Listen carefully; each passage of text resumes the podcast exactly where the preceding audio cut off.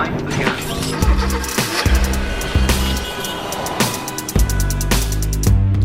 Está no ar mais uma operação Stop na Rádio Observador. Vamos falar da secção auto, vamos falar do mundo automóvel e por isso contamos já com o Alfredo Lavrador. Alfredo, bem-vindo. Olá, Miguel.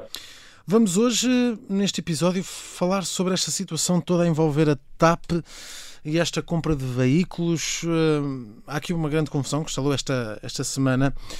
E confesso que nesta troca de carros de serviço a TAP, de que muito se falou nos últimos dias, eh, dos diesel da Peugeot para os híbridos plug-in da BMW, um, começou aqui por me fazer alguma confusão como é que a companhia aérea afirma conseguir ganhar com esta troca. Um, Alfredo, a BMW como uma marca premium não vende os seus veículos mais caros? Uh, Miguel, teoricamente a BMW vende efetivamente, como estás a dizer, o, os seus modelos por um preço superior. Mas a diferença não é assim tão grande quanto se poderia pensar eh, à primeira vista.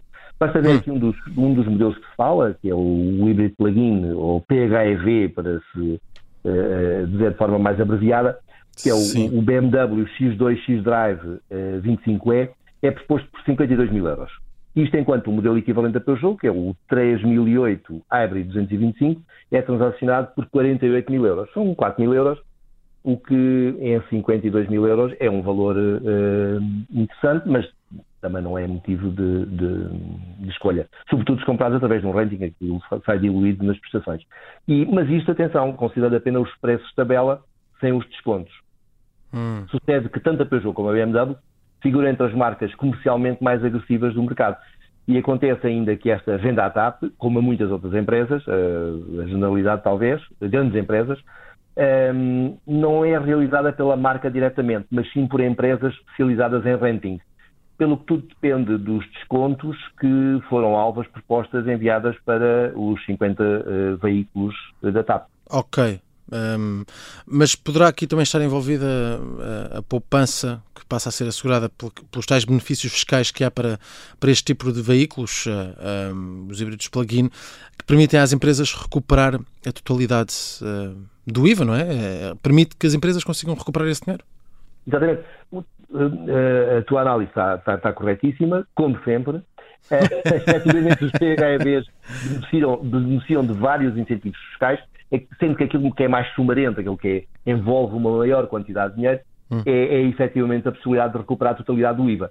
Uh, só para darmos um exemplo, uh, neste tal BMW X2, 52 mil euros, hum. que falámos há pouco, isto permite uma, uma, uma recuperação de quase 10 mil euros. É um valor importante. Um, mas a realidade é que a TAP está a comprar em renting, ou seja, está a alugar o veículo, uh, mas a propriedade nunca é sua. Eh, logo, não há Sim. vantagens eh, eh, em termos de recuperação do IVA, uma vez que ela, eles não compram o carro. Pois, ou seja, a frota é alugada, não é? Não é uma frota Exatamente. diretamente da TAP. E, e, qual é a vantagem em termos de, de. Porque é que as empresas procedem assim? Porque a totalidade das rendas, não há amortizações, uhum.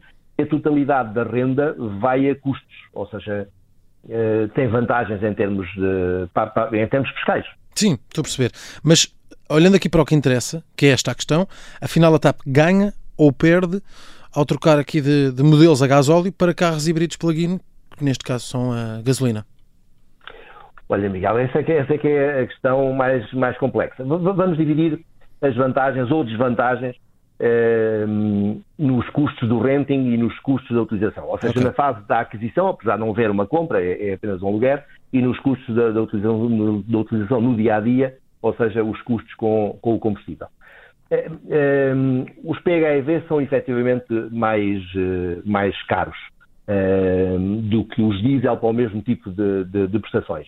Por exemplo, eh, voltando àquele exemplo do BMW X2, que é um dos carros que fala aí, eh, o, o PHEV é proposto por 52 mil euros, o diesel, que é o 18D, de 150 cavalos, é proposto por 46 mil euros. Ou seja, estamos a falar de, de 6 mil euros de diferença. Aqui a TAP perde dinheiro. Hum, se optasse por claro. diesel, teria, teria vantagens. Um, se nos debruçarmos agora sobre os custos de utilização, uma vez que é igualmente a, TAP que paga o. Eu, eu francamente não, não, li o contrato de nenhum dos 50 diretores, mas uh, como não conheço nenhum diretor que, que tenha carro de serviço e que pague ele o combustível, uh, deduzo que também na TAP será assim. Sim. Uh, e um, o modelo a gás óleo gasta muito menos para percorrer 100 km. Hum. Um, e porquê? Isto podia ser diferente. Mas um, porquê é que, porquê é que eu, eu acho que, que, é assim que vai acontecer? Porque os estudos demonstram, e, e, não estou a falar de estudos em Portugal, estou a falar de estudos dos Estados Unidos, né, em vários países europeus, etc., demonstram que os PHEV adquiridos por empresas para carros de serviço são geralmente mal utilizados. E quando digo geralmente, é esmagadoramente mal utilizados. Uhum. Uh, nunca ou raramente recarregando a bateria. E o motor a gasolina que os equipa, se a bateria não for recarregada, gasta substancialmente mais. E okay. aqui a TAP volta a perder, uma vez que vai ter que suportar um combustível uh, mais, que não só é mais caro, uma vez que a gasolina é mais cara sim, agora sim. Já está, a diferença já não é grande, uh, mas a quantidade de, do líquido é superior. Uh, isto não tem nada a ver com a tecnologia, mas sim devido a uma utilização diferente, má, se uhum. quiseres, mas no fundo diferente daquela para a qual o modelo foi concebido.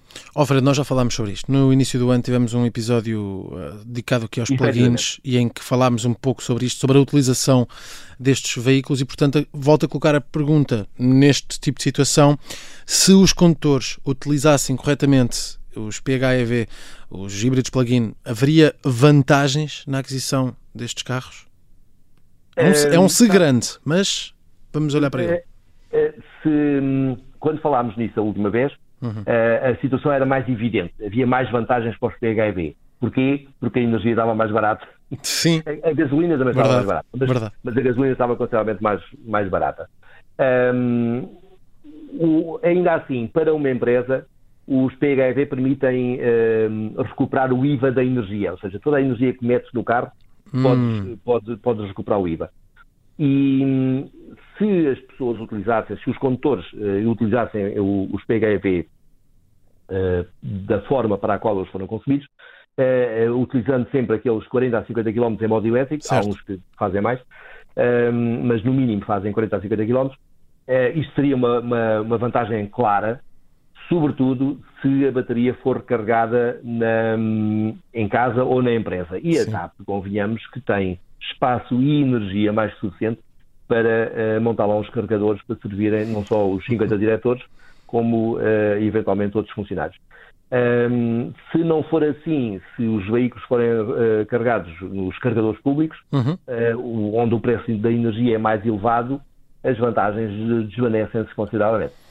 Hum. E existe alguma solução que tu vejas para levar os diretores da TAP a utilizar os plugins corretamente, ou seja, um, dessa forma como foram desenhados, não é? Como foram concebidos. Não sei se eles iriam gostar, mas um, bastava, bastava montar os tais carregadores, fornecer energia gratuita, uma vez que o, custo é, é risório, um, é, é aos, aos, funcionários, uh, a esse ou a todos, e, mas não suportar os custos com a gasolina. E isso obrigaria a que as pessoas, os utilizadores desse tipo de veículos, um, se vissem forçados a, a adquirir, a, a, recarregar o carro sempre possível, uhum. ou então a abrir os cordões à bolsa e suportar claro. os custos do combustível com a meta. E aí deixa de ser um custo da TAP. ou seja, nosso. Nosso. E que, uh, nesse caso, os carros ficariam mais económicos, nesse sentido. Poderiam ficar. É. E, e nota que eu nem sequer falei na questão, na questão ambiental. Sim. Mas uh, suponho que não, não lhes importe muito, uma vez que se, se importasse, eles carregavam os carros. Muito bem, está feita então uma explicação de todo este caso e da poupança que poderia ou não gerar e de que pode ou não gerar. Um, está feita esta operação stop. Regressamos no próximo domingo com mais um episódio, sempre com o Alfredo Lavrador. Mãe.